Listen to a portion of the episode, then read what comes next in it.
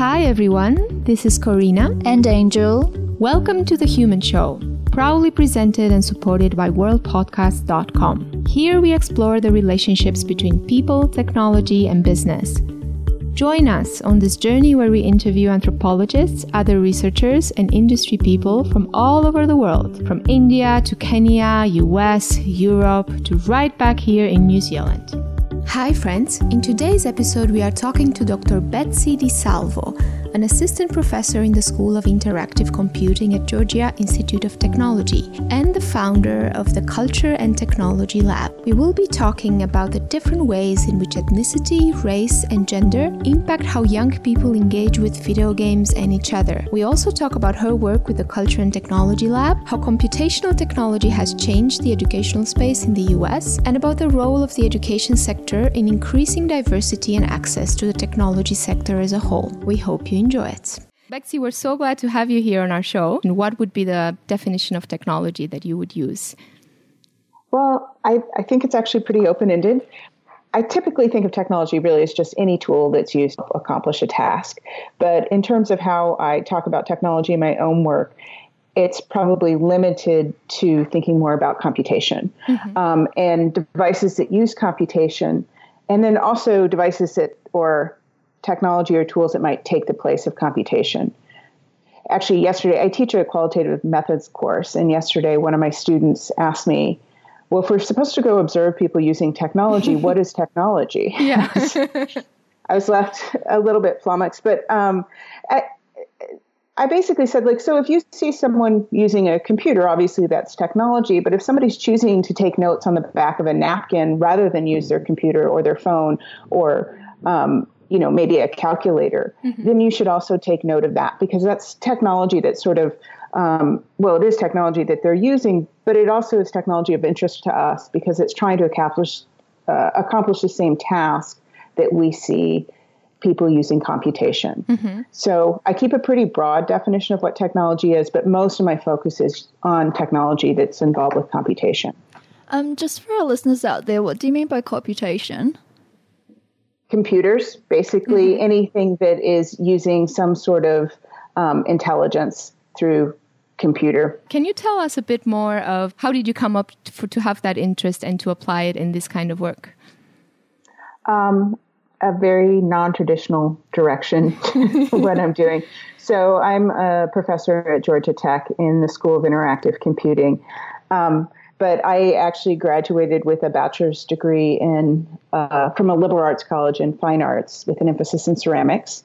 I don't do any of that stuff today. Um, I got out of college like most people do with an art degree and had to find a job that was pretty much unrelated. And I ended up working in marketing and um, project management. And a lot of that was around technology and financial services. Um, and I think that I ended up doing a lot of the, the work in that in that field, and I worked in marketing for a decade um, that was tied to, um, you know, digitizing logos, uh, mm-hmm. building online forms, things like that. And I mostly did it because I was young and I wasn't afraid of using technology, even though I wasn't trained to do it at all. So it was mostly through trial and error that I taught myself, at least initially, how to use a computer and how to use some basic programming. It wasn't until... Um, This is how life goes. I got laid off at one point in time. And so, um, and I was pregnant at the same time. I didn't realize that until a few days after I got laid off. So I went uh, and just looked for a job that would be something interesting that I wanted to do for, you know, the next few months, you know, six to nine months. Um, and I took a job at the University of Pittsburgh at the Learning Research and Development Center, helping manage a large uh, game development project for them. And I fell in love with the work, and I fell in love with doing the research. And the work was focused on developing a game that was a mixed reality game for middle school girls to get them interested in science and technology. Mm. And I also like video games and that kind of thing. So this was a really great fit for me and something fun to do. And that actually was the work that started me into academia. I was supposed to be a six-month position, and I ended up staying there for three years, and I left as a research scientist rather than, you know, a temporary project manager. Um, but I couldn't continue doing what I really loved to do unless I went back to school and got a P H D. Mm. So later in life, I went back to school and got a P H D, actually at Georgia Tech. And then after I finished, they hired me as a faculty member. So that's my direction into this. And so I really fell in love with this idea that I could build technology, not just as products to put mm-hmm. out into the marketplace, but actually I could build technology that helped shape young people mm-hmm. and what they were interested in. Um, and part of what we were doing is with this project with middle school girls, about um, two hundred young women were working with us on this project over the course of, you know, two years. And about fifty percent of those young women were African-American. And while we were looking at lots of research that was talking about girls and women in um, mm-hmm. the in playing video games and that kind of thing, and with the idea behind much of that research is if we could get girls to play as much as boys play video games, they would get interested in technology careers.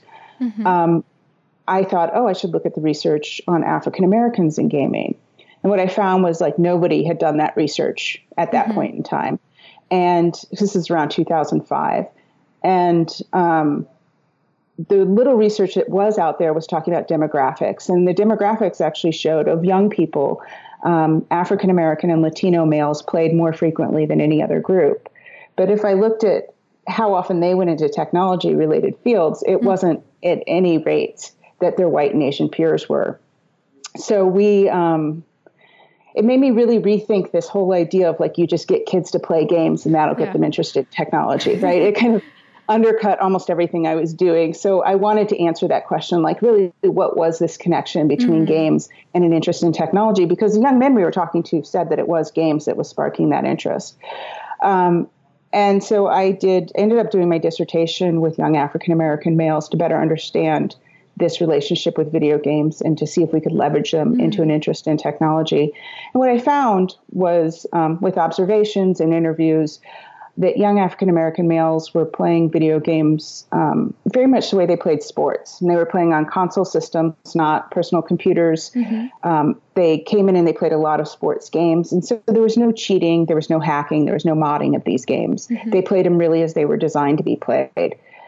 Uh, the challenge with that was then when I was talking to um, white and Asian males who had uh, an interest in computing, particularly mm-hmm. as a college major, and who told me that video games really influenced that interest.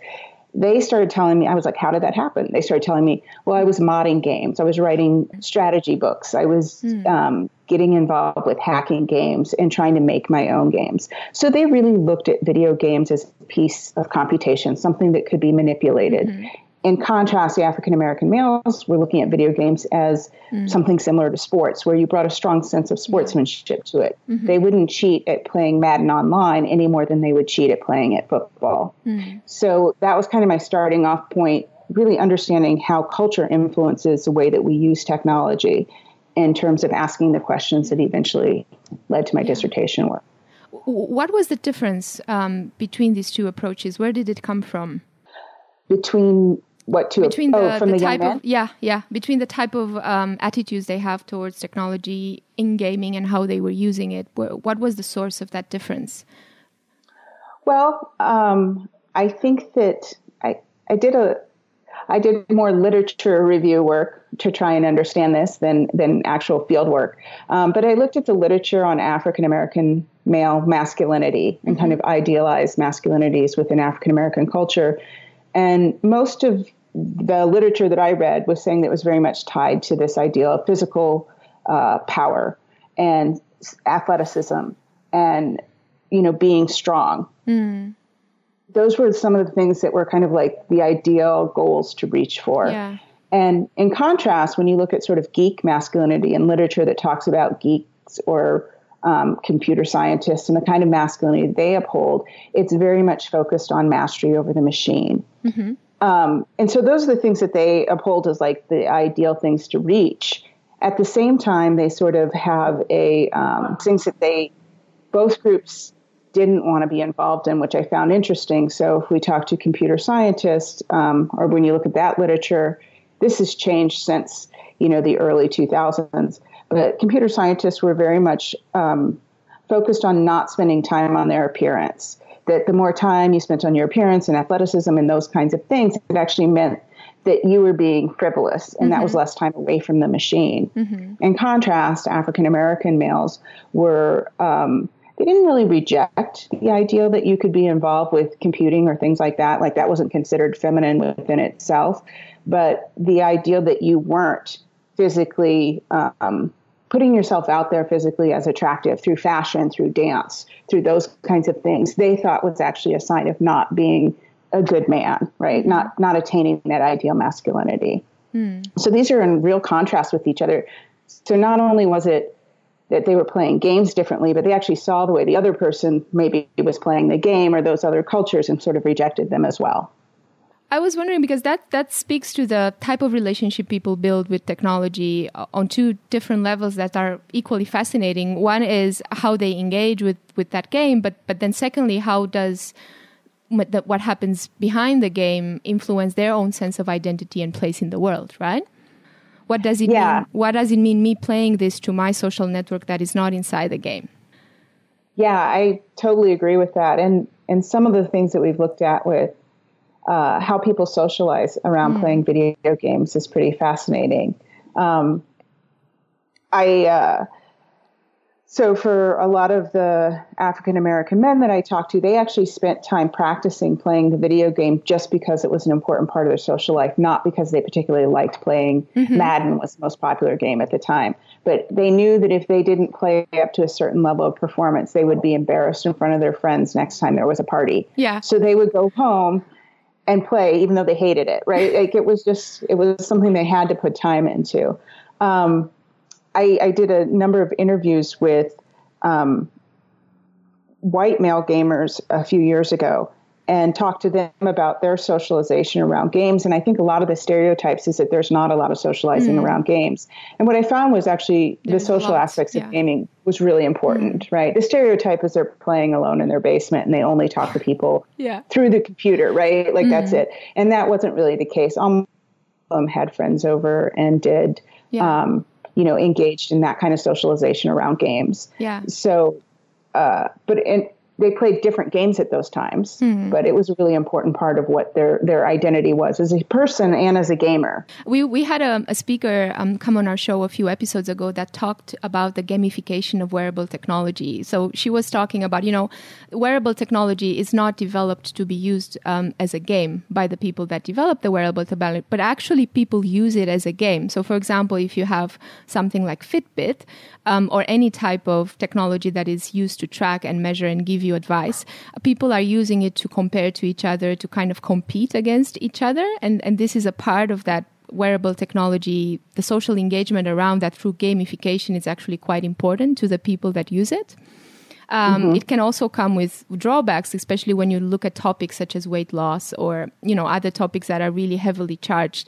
Um, but, but still, like, it, it was interesting to see the gamification and the social aspect coming in to a space that was not designed to um, for it to be like that, you know? Yeah. I mean, people will make a game out of just about everything. Yeah. If they so can. I was wondering from the from the from the gaming perspective, would you see that as well? Like, do the people that build the games, that develop the games, do they in, look at sociality as something that they embedded from the start, or they have it in mind when they design it? You know, I talked to a number of developers at E A Tiburon when I was mm-hmm. doing this research, and they were the ones making many of the sports games that were most popular with this audience. And they were aware that um, their games were extremely popular amongst African-American males. Um, they did, were not aware at all that there was different gaming practices amongst different demographic groups, mm. um, which I found kind of fascinating. So they were actually really interested in this research. And they were also very happy because the way they designed their games to be played out of the box was the way that African American males were playing the game. So they're like, they're getting it right. They're getting it right. They didn't think that anybody else was. If they're trying to, you know, cheat or hack or mod the game, you're not doing it right in their opinion, because this is their work, right? They yeah. want you to play it the way they designed yeah. it. Yeah. So they don't see hacking as a form of kind of engagement with the game, as a form of, no. Not those developers. I mean, I'm not, I'm certain there are others that do. I mean, if you look at something like Minecraft, the whole idea around Minecraft is it's not really a game. It's just a sandbox for you to go in and yeah. create different things. And then people have made games within Minecraft mm-hmm. so that it has that element to it. But it's much more about the creation than it is about um, and the modifications and things that you can do. Yeah, yeah. As you spoke quite extensively about the differences. Um, and I wanted to talk a, a bit about that, because diversity in, in how the game is being constructed, but also in how the game is being used and what happens to all these cultures coming into play together, that that's a, a something um, very important and very relevant today. And not just with race, but with gender and with all other types of, of things. So I wanted, I wondered if you can speak a bit to that, to the diversity, um, if, if diversity is something that is taken into account when the game is being developed and played, um, in storylines, in characters, in, yeah, anything really.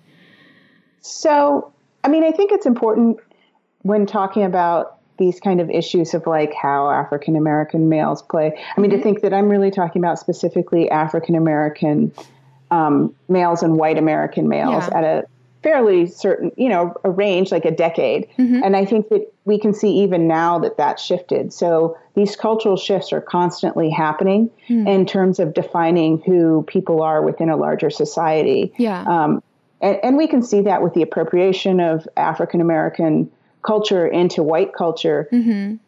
then the African-American culture changes in response to that. It, so it becomes a moving target, right? Yeah. Um, so I think that it's important to keep that in mind when we're talking about diversity mm-hmm. and also the intersectionality issue yes. that this is, I mean, I, always, I, I do gender studies. I just study masculinity, right? Mm-hmm. And a lot of times people don't recognize that. Um, so, but I, I mean, I also do stuff with, with women and, and look at other issues too, but Um, the it, kind of coming back to it in terms of our people designing for it in term in game companies, mm-hmm. I think that it is slightly better than it was a decade ago. That we now see games that are actually have more feminine female protagonists. Um, yeah. There was a census that was done, I think, about ten years ago, maybe less, maybe a little more than that. Um, that looked at. Uh, what the characters were in video games. And there was, I think, less than, you know, less than one percent of the female characters were Hispanic, right? Mm-hmm. And then actually there was an overrepresentation of African-American male characters, because if you look at the sports games, yeah. both basketball and football, yeah. um, they have an overrepresentation of African-American males. But otherwise, almost all of the, I shouldn't say all, the majority of the the players that you could play within any video game were by far white males. Yeah. Right. Yeah. And, you know, even when they do, I remember I, I sometimes I play Diablo with my boyfriend um, in our spare time. And I always complain about the choices of clothing that I have for my female characters. The the female visual dis- depiction of those characters, because it's hypersexualized, um, one. And secondly, it doesn't give me any agency over influencing any of that, you know? Yeah. So, and I was wondering if, if this could be a, a good segue into the second topic that, that we were mentioning earlier, which is how do you construct these extremely diverse and sensitive narratives, um, including the people that are playing the game, you know, getting them, giving them the option to co-create with you, because in that way you're also recognizing how complex all this topic is. Yeah. I mean, I think that if I had the answer for how to make a game like that, I'd probably be making a lot more money right now. um, but I, I, I do look at trying to do that within uh, learning environments, not mm-hmm. necessarily particularly games. So technology learning environments that I'm, I'm often developing. So we work a lot with, uh, um, within my lab, we also work a lot within the maker movement and trying to develop educational Um, technology for people to use in classrooms so that they can help uh, young people build circuits and um, program Arduinos and things like that uh, to build devices, whether that be wearable devices or, you know, just Internet of Things type of devices. And we try and make it so that the students can build real things that impact their real lives about the things that they're concerned with. And so often I see maker type activities that are um, it's kind of like uh, they, they call it with three D printing. There's a big push in three D printing. And a lot of times the only thing the kids come out with is a keychain, right? And it's just like not, you, you need to make it a little bit more than a keychain, not just because a keychain's simple, but also you need to give a little bit m- more power to the students to develop what's important to them. So we've been trying to adapt and uh, modify kind of a meta-design approach to how we design this curriculum. So we want the teachers to implement a curriculum that leaves the students as designers of their own experience to some degree.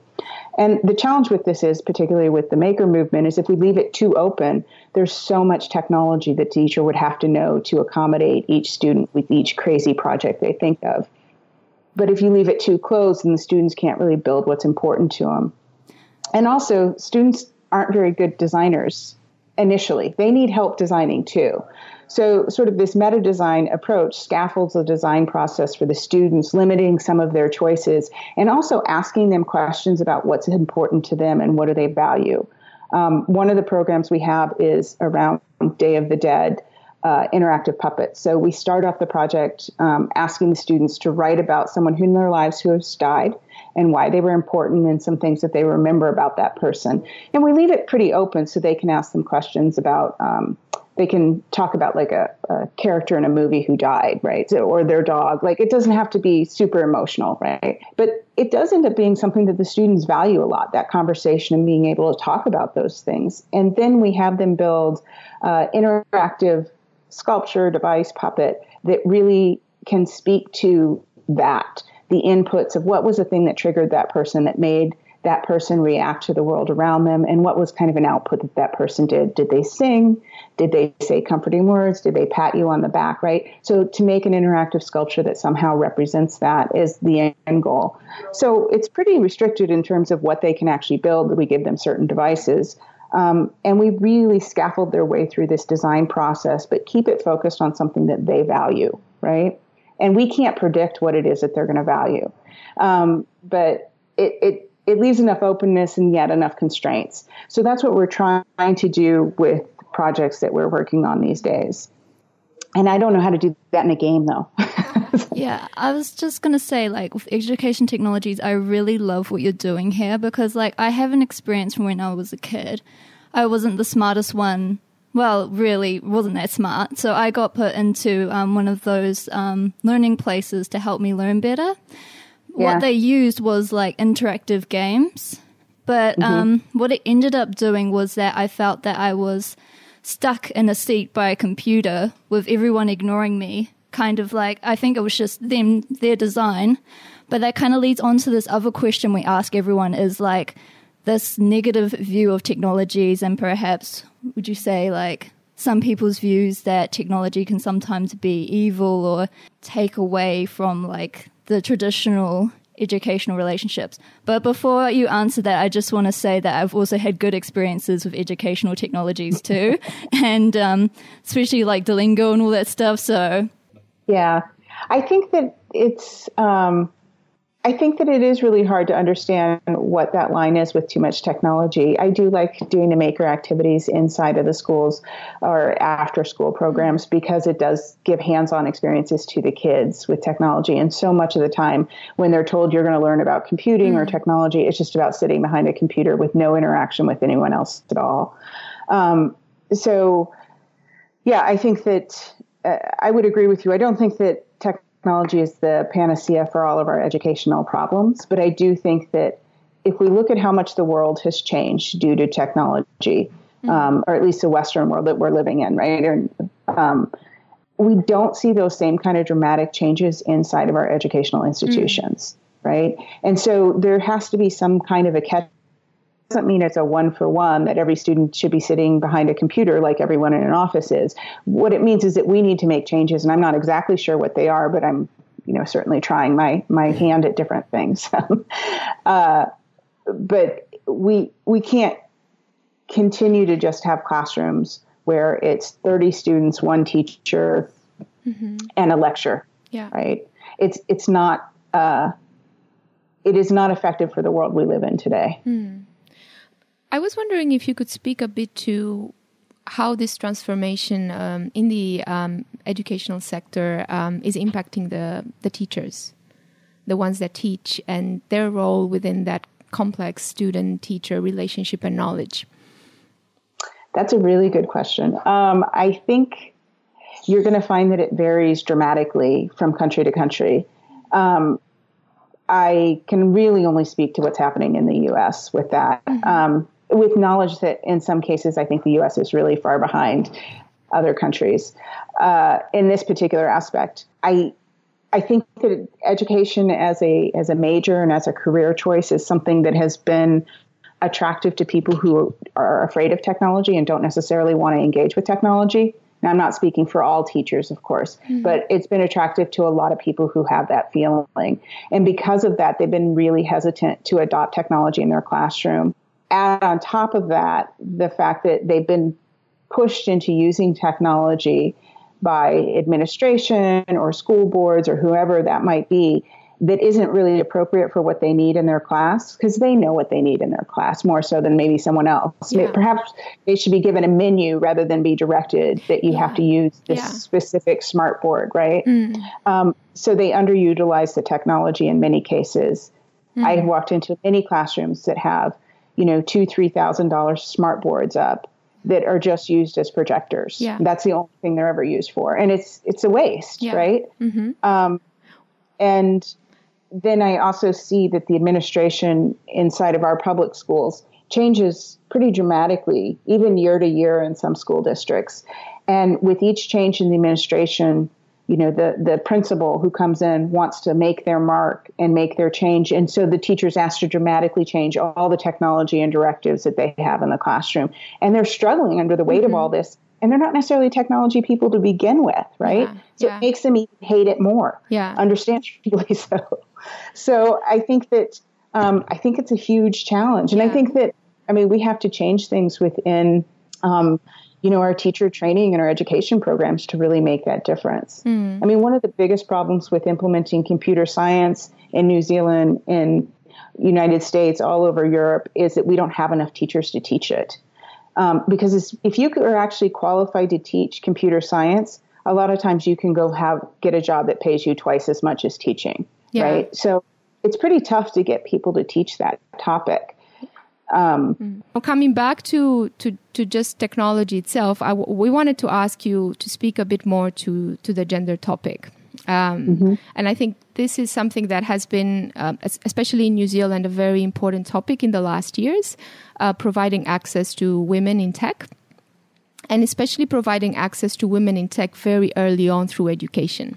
And one of the challenges that, that is around that topic in New Zealand is, one, the fact that the educational system, the public one, is not really prepared to do that um, yet. Through via the curriculum, um, and also secondly the culture, right? The stories that we tell little girls around, you know, doesn't make tech such a um, exciting field to come into when you are five or six or seven or eight as a as a little girl. So um, there are a few organizations that are trying to disrupt this space, but I was wondering if you could speak to your own experience of of, of this space from the U S. Yeah, I mean, we certainly face the same challenges in trying to get women into technology. Um, And it really starts, I mean, we, we see the big break off uh, around middle school, which is really, we see the girls are leaving their interest in science and technology um, between the ages of like ten and fifteen, right? That's when they're making this decision that they don't really think of themselves as a tech person. And so there's been a number of interventions that have specifically been targeting middle school girls and get them interested um, or keep their interest, maybe is a better way to put it. I think that um, one of the biggest challenges that we face, though, is these young women are making the choice not to go into technology, not so much just because they don't understand what mm. technology can offer, and not because they want to be a princess. Um, I mean, I'm certain there's probably that, but I think a lot of them who are really making this choice are, are sort of making a smart and informed choice. They see that when they go into their Um, technology classes that the teacher overlooks them. They mm-hmm. see that the male students dismiss them. They see representations in the media where the males are completely dominant in a technology space and women are secondary. And they're making, in, in that way, it's an informed choice. I mean, I think we often are like, oh, they don't know enough. They don't know enough. I think maybe they know too much. Yeah. They know that actually working in technology is really hard for women. Right? There's a lot of issues facing them. There's issues facing them of just general sexism in the sense that people don't think women can be as good at, at technology in particular. I have lots of evidence in computer science. So there's there's that issue. But then there's also this issue that when you're a woman in technology, especially if you're a young woman in technology, you are one of a much smaller minority in terms of the dating game. So um, you get hit on all the time. Mm. And that can really actually be distracting and challenging from your work. Um, you want to come in and talk about your work, but the the men that you're working with only want to talk to you about going out for a drink after work, right? Mm. And it doesn't leave you to do that kind of networking that is important for developing your career, in addition to just being difficult, right? So I think that we... I think that a lot of the approaches we're taking to sort of disrupt things with young women is really focused on young women and trying to teach them more things. Mm. And maybe we actually need to be teaching other people things so that young women can make an informed decision that says that actually working on technology is a good thing. I actually think most of it is going to fall on college professors and um, on industry, mm. right? So as far as I know, women in tech, most of them don't want to work for companies that have had these terrible sexist scandals come out over the past year. They're really trying to avoid those companies. Um, they may take those jobs if it's the very best offer they get, but they're going to be taking mm-hmm. them with the idea that they can leave soon. Um, so if the industry actually wants to change that, if they actually want a diversity of people at the table, mm. if they want to make sure that they have a pipeline of individuals who are trained, which means you have to include a whole population rather than just fifty percent mm. of the population, um, they're going to need to change the way that women are treated within the workplace. Yeah. Maybe I, just culture of the workplace. Yeah. Do you see some of these businesses approaching um, your space to kind of try to um, learn more about it or try to collaborate more in that respect? So I see companies trying to do things. I think the most of what they're doing is they're really still working on funding small projects to do outreach, mm. um, like with middle school girls for camps and things yeah. like that. And I don't want to discourage that. I think that's all great. But I think that fundamentally, if they want to make a significant change, they have to look at how to change the culture of their own companies. And mm. I'm not, I think that there is, you know, diversity training and sensitivity training and those kind of things that happen. I'm not sure if those things are having a big enough impact in the way that they're implemented today to make that change. But I'm trying they, to be very politically yeah. correct here. Yeah. I don't want to offend anybody. I was just thinking. But I'm not really seeing it. No, I, I'm just thinking about the um, the the topic that we were talking about at the beginning, which is how we, um, about diversity and inclusivity in the actual product that is being designed yeah. as a commercial output, right?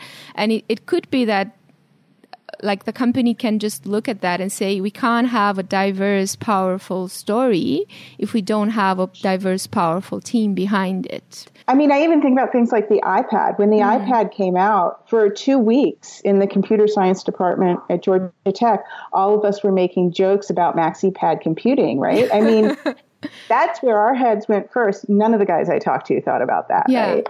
Um, and I just wonder, I assume they had women on that team and involved with naming it, but I have to wonder if they felt empowered enough to say yeah. something. But you, right? you you still think that this kind of you you st- think that this kind of um, there there hasn't been made that economic link between the two. The yeah. fact that successful products in technology, in gaming, wherever, they come from a successfully diverse team behind it, because who is going to use it is that world that is out there that is extremely diverse.